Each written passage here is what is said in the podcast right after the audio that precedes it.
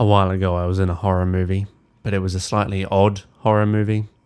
It wasn't a dark and stormy night, instead, it was a crisp, early morning, and it all started when I felt a chill down my spine. As I went through my morning routine, I heard rustles outside. In most horror movies, people would have gone outside to check, but not me. I just stayed inside and locked the doors. As I picked up the keys to my car, three loud knocks jolted my attention. Uh, knock, knock, came the call from behind the door. I stood frozen as my, my gaze fell to the door. Uh, uh, you're supposed to say, Who's there? came the voice from behind the door.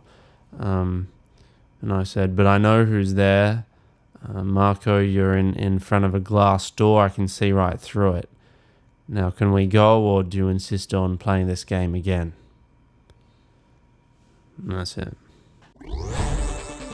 Who's Behind the Door by Christopher Stennett, read by Thomas Medina from waitwhatsorry.com.